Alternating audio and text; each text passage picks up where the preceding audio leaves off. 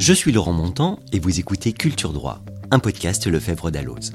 Son ambition Pisser le droit ailleurs, là où il interagit avec les autres champs de la culture. Cet épisode est consacré à l'ouvrage Le droit saisi par l'art, récemment publié chez Lefebvre d'Alloz. Pour nous en parler, je reçois Rémi Cabriac, professeur à la faculté de droit et de sciences politiques de l'Université de Montpellier, et Marina Brier, éditrice chez Lefebvre d'Alloz. Le droit saisi par l'art est l'un des deux beaux livres proposés par Lefebvre Dalloz en cette fin d'année, l'autre étant consacré à la justice au cinéma. Le droit saisi par l'art a été réalisé sous votre direction, monsieur le professeur. Quelle en a été la genèse? Le point de départ très concret de cet ouvrage, c'est ma visite de l'exposition de la collection Morozov à la Fondation Louis Vuitton durant l'hiver 2020-2021 étaient représentés les grands peintres du tournant du 19e siècle et du 20e siècle, aussi bien français que russes, et euh, dans une salle à part, un peu en dehors euh, du parcours euh, d'exposition, une salle sombre, il y avait une petite œuvre éclairée, c'était la Ronde des prisonniers de Van Gogh. Et en voyant cette œuvre, j'ai été vraiment bouleversé, sans remonter en moi beaucoup de, de, souvenirs de mes cours de droit pénal, d'histoire du droit pénal, mes lectures de Robert Badinter, présentant les conditions de détention d'Oscar Wilde j'étais vraiment euh, bouleversé et je me suis demandé si ce bouleversement euh, ne venait pas en grande partie quand même de ma formation de juriste, de mon métier de juriste et c'est ce qui m'a donné l'idée de ce livre de proposer à une trentaine de collègues de faire part de leurs émotions ou leurs réflexions de juriste à partir d'une œuvre d'art. On le sent dans vos propos, la direction de cet ouvrage semble vous avoir tenu à cœur. Alors c'est vrai qu'il y a en quelque sorte un, background, euh, c'est un livre euh, militant, enfin militant le terme est un petit peu fort, mais euh, un livre de, de, conviction. Je crois que le droit ne doit pas se laisser assécher dans la technique juridique, se laisser appauvrir par la technique juridique. Le droit, c'est un phénomène culturel et l'interaction entre le droit et les autres phénomènes culturels ne peut être qu'enrichissante. Avez-vous déjà eu des retours euh, sur cet ouvrage de la part de, de, la part de juristes? Oui, alors j'ai eu différents retours. Les premiers retours, ça a été euh, les contributeurs qui m'ont remercié de les avoir associés à cet ouvrage. Et puis après, j'ai eu des retours aussi bien de lecteurs, donc euh, lecteurs-acheteurs, aussi bien d'étudiants que de praticiens ou d'universitaires. Et il y a deux choses qui ont été mises euh, en avant. Le premier point, c'est l'aspect matériel, la réalisation. Et là, j'y suis vraiment pour rien. Ce sont les éditions Lefebvre d'Allos et en particulier Marina Brier qui ont réalisé ce très bel ouvrage sur le plan matériel. Le second point euh, positif euh, qui domine, c'est la diversité euh, de l'ouvrage.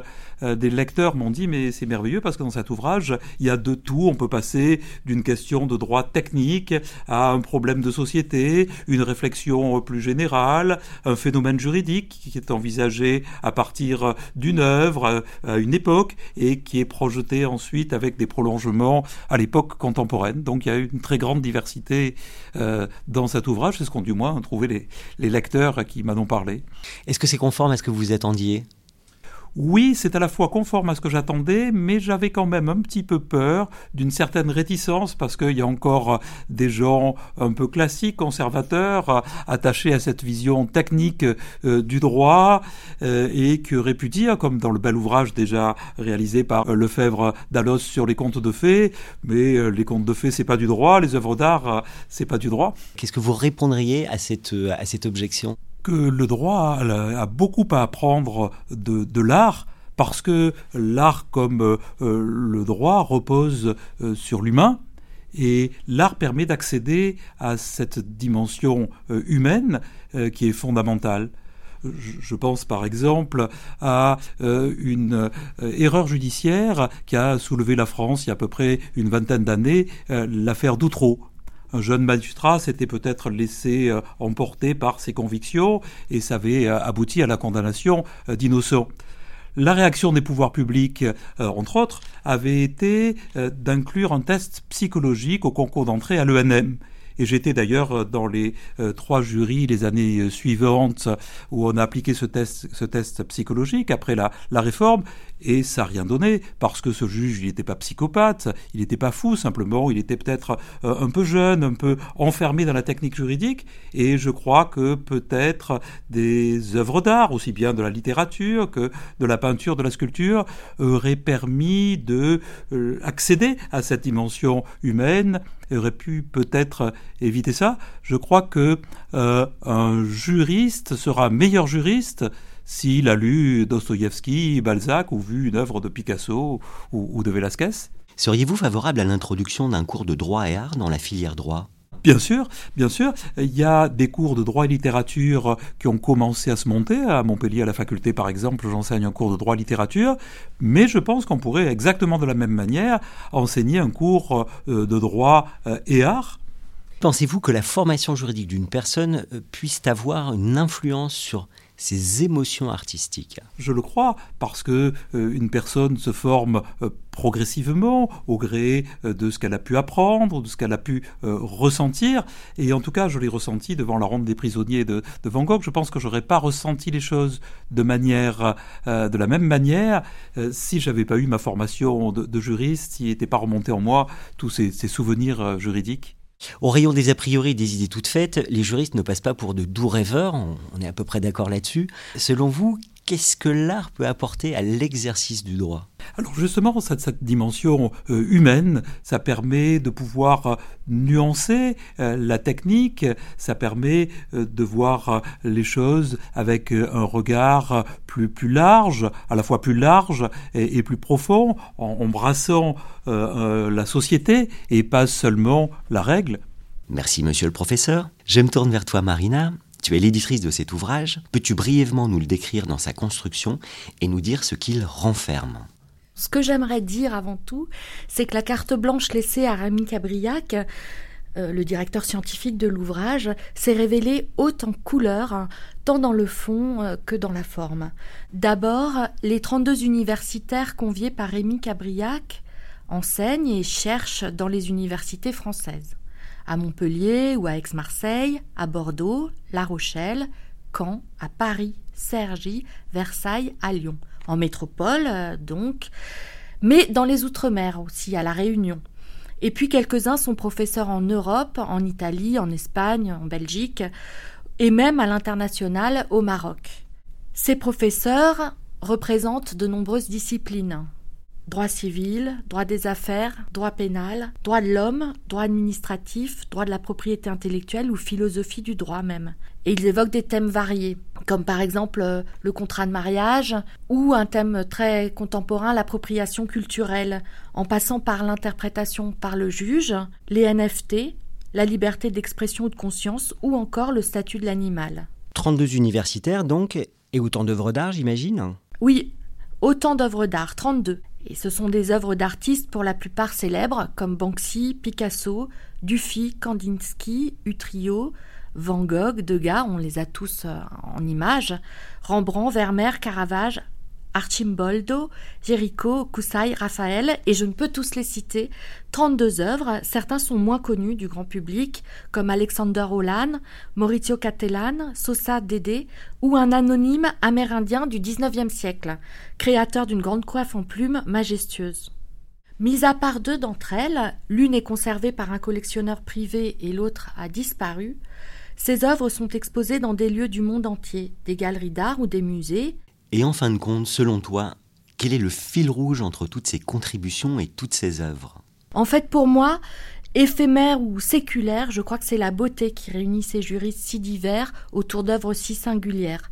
C'est pourquoi le livre euh, édité par euh, Lefebvre Dalloz, qui est le leader français de la connaissance juridique, se devait d'être aussi beau.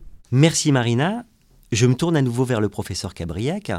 Vous évoquiez en début d'entretien la ronde des prisonniers. Comme ce n'est pas le tableau le plus connu de Van Gogh, pouvez-vous nous le décrire s'il vous plaît?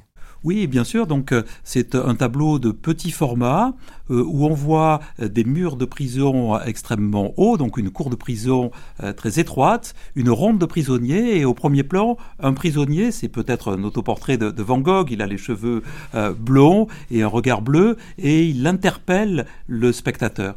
Et ce qui m'a beaucoup plu aussi dans ce tableau, euh, c'est ces deux petits papillons euh, que l'on remarque simplement avec une observation un peu plus longue, qui sont en haut du tableau, éclairés par un rayon de soleil qui symbolise bien sûr la, liberté. Sur quel sujet cette œuvre vous a-t-elle donné l'envie de d'écrire et pourquoi? D'écrire sur la condition pénitentiaire, parce qu'on voit bien la dureté de la condition pénitentiaire, ces prisonniers qui ont comme seule distraction de faire une petite ronde dans une cour étroite, et on le voit d'ailleurs dans ce euh, regard interpellatif euh, du prisonnier euh, qui est au premier plan. Et en même temps, il y a toujours un espoir, un espoir de liberté symbolisé par ces deux petits papillons qui volettent dans un rayon de soleil. Est-ce que vous pensez que cette question sous-tend la toile de Van Gogh? Oui, je pense, parce que bien sûr, Van Gogh n'était pas enfermé en prison, mais il était dans un hôpital euh, psychiatrique, donc il y avait bien d'abord euh, un premier enfermement, purement matériel, et il y avait ensuite un enfermement euh, psychologique. Euh, Van Gogh était un peu enfermé dans sa folie, donc il souffrait de ce double euh, enfermement. Et je pense que c'est ce qui a dû le conduire à, représenter ces prisonniers, ce qui contraste avec ces tableaux habituels qui sont plutôt des tableaux de paysage. Pour terminer, puis-je vous demander de nous lire un passage de ce que vous avez écrit sur cette ronde des prisonniers? Je ne sais pas quel passage choisir. Voilà, bah, peut-être la fin. Crime et châtiment ont toujours inspiré les peintres. Ainsi, par exemple, les châtiments corporels qui transforment l'être en pantin désarticulé hantent beaucoup de dessins de prisonniers de Goya.